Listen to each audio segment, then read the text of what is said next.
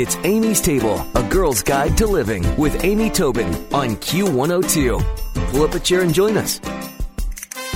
Following the success of his book of diabetic friendly recipes called Blood Sugar, celebrity chef and restaurateur Michael Moore has released his second book in the series. It's called Blood Sugar The Family. And Michael's joining me today on Amy's Table. Welcome, Chef. How are you?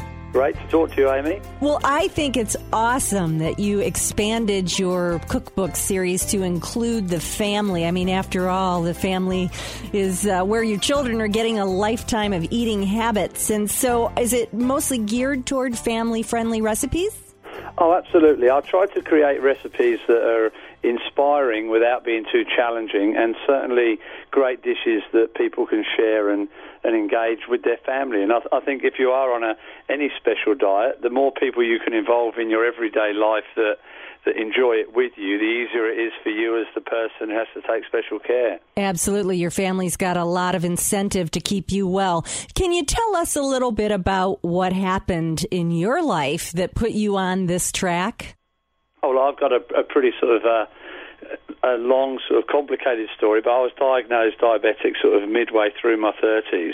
And um, later on, after about 10 years as being a diabetic, and I thought I was doing quite well at it, um, unfortunately, I suffered a, a, stroke as a complication of diabetes. And, and at that point, thankfully, I, I had a, a full recovery and survived the stroke. But I really decided at that point to try and add some flavour and some joy into that diabetic marketplace because I I just felt that so much of the information coming into the market was based on all of the sort of, um, if you like, the nutritional facts, but missed out the the point of enjoying food and the joy that it should be should play in your life. Right. I, I couldn't agree more on that. Well, what are some of the ingredients that you always keep in your fridge? Well, look, for me, I always I focus a lot on whole food and, and healthy foods. That's the main thing. I, I'm a great believer in that that great great cooking and great healthy eating starts with good shopping.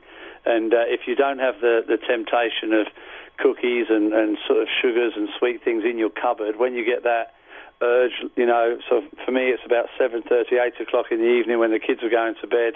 I want to sit down and have a little snack or something. If there aren't the sweet sort of temptations in your cupboard, you're far less likely to eat them. So I certainly try to focus on whole foods. I eat a lot of nuts and uh, I eat a really good healthy low GI sort of whole food diet. And, and whilst it can sound a bit sort of... Um, I'd say boring to some people. They say, "Oh, yeah, but you miss all the good things." It, it really isn't that way, and my recipes sort of try to provide some some sort of relief from that. You know, it's funny. Uh, I mean, partly you're used to it, and the people who I think that you're missing something are used to a high sugar, high fat diet. But do you find that if if you suddenly were given the option to go back and eat the abundantly sugary or abundantly fatty items, would you just be like, "No, thanks. I've I've retrained my taste buds." Uh, what what a great question. I've never thought of it actually until you've asked that, but look, I, I really don't think so. Physically I feel so much better. Yeah. My my concentration and my output of work and my, my general enjoyment of life is has actually improved. And for someone to have suffered with diabetes for you know sort of 15 years and then to have had a stroke, to actually be able to turn around and say, well, look, it isn't all bad. You know, the, mm-hmm. the whole experience hasn't been a negative thing because I've come out the other side with a an appreciation for different ingredients and a different approach to eating. I feel better for it. Well, you mentioned that one of the things that you avoid are the five white devils. What are the five white devils? Well, the white devils were, the, were my easiest way of describing the food groups that I try to steer away from. And whenever I say these, there's always someone will call in and say, "Yeah, but you've you've got to eat some of that, and you need to eat some of that." And really, i have just sort of broken it down to simple things. Of the first one is white rice. That's definitely should be minimised or taken out of a diet for a diabetic. It's just too high GI adds too much volume, too much starch. So white rice is number one. White flour is very close behind that. So in, in that area, I try to steer away from highly processed things, you know, white bread, croissant, all of those things. Just keep away from the white flour. White pasta is closely behind. Now, this is the one that I get all of the grief from the Italian and the Spanish parts of the community.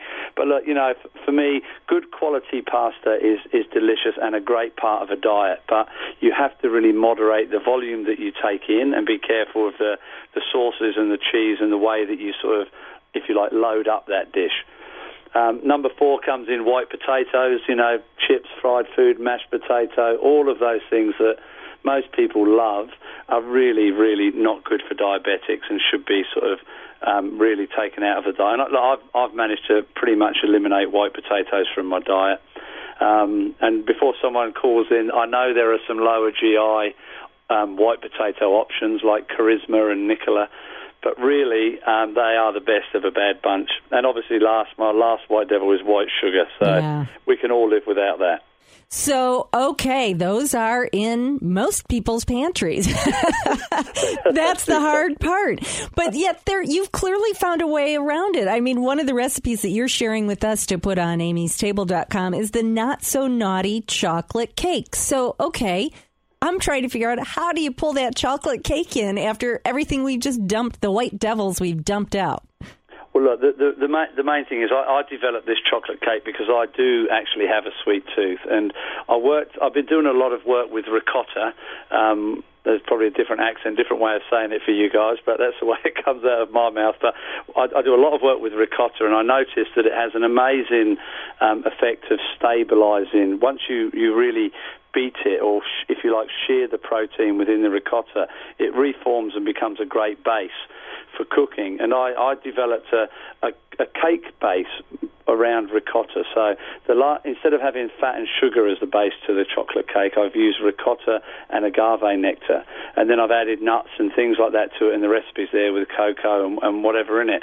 So I end up with a quite a delicious chocolate cake. Now, it isn't like the um, the River Cafe flourless chocolate cake, but if you've been told in your life that you, you should be steering away from these things. This is a pretty, a pr- certainly the best option that I've ever seen. Sure. I mean, that's it. If your choice is this or nothing, yeah. you want to start to make, you know, your, your taste buds go to this and be able to enjoy it. And I think that sounds delicious. And I, I do say ricotta. yeah, yeah, that's great. I think that, that sounds that, good. That, cake has been really good, and I hope that um, you know my wife's been making it for a while now for kids' birthday parties and things like that. So when you've got young children, we're all conscious of the amount of sugar and additives and, and things that they eat. And if you can make the birthday cake based on my chocolate cake recipe or the carrot cake recipe that's in the book, you know the children will have no idea that you're giving them a, a healthy cake, and it's it's only a small difference, but all of the small little differences add up to make a change in your life. Yeah, and they will know when they get older and realize that you've armed them with a, a, good base of health to live the rest of their life. If you're just joining us, we're speaking with Chef Michael Moore about his latest book, Blood Sugar the Family. Well, Michael, let me know what would you serve your family on a weeknight, you know, that would make the kids happy, that also fits into your lifestyle and diet? Well, certainly my, my idea when I when I was looking at the recipes for this book, um, we, we eat a lot of fresh seafood and, and a lot of healthy sort of lean lean proteins and grilled meats and that. Thankfully, my children like those. But I tried to sort of focus on sort of some of the family favourites. There's a recipe in the book for for a chicken schnitzel. There's a, a whole meal on a pizza where I sort of take a, the, a thin crust pizza base and then on top of that put um, you know spinach and avocado seeds. You can put prawns on there, lean chicken or tuna. But basically use the pizza as the framework and you put on top of it like a really healthy salad or a healthy meal.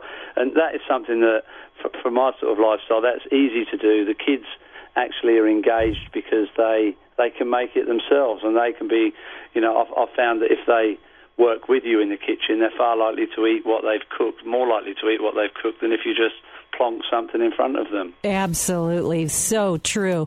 Well, I am going to put the recipe for the not so naughty chocolate cake on amystable.com as well as an overview of those five white devils and a link to Michael's book, Blood Sugar, The Family by Michael Moore. And Michael, your website is michaelmoorechef.com. Thank you so much for joining us today and can't wait for your next book.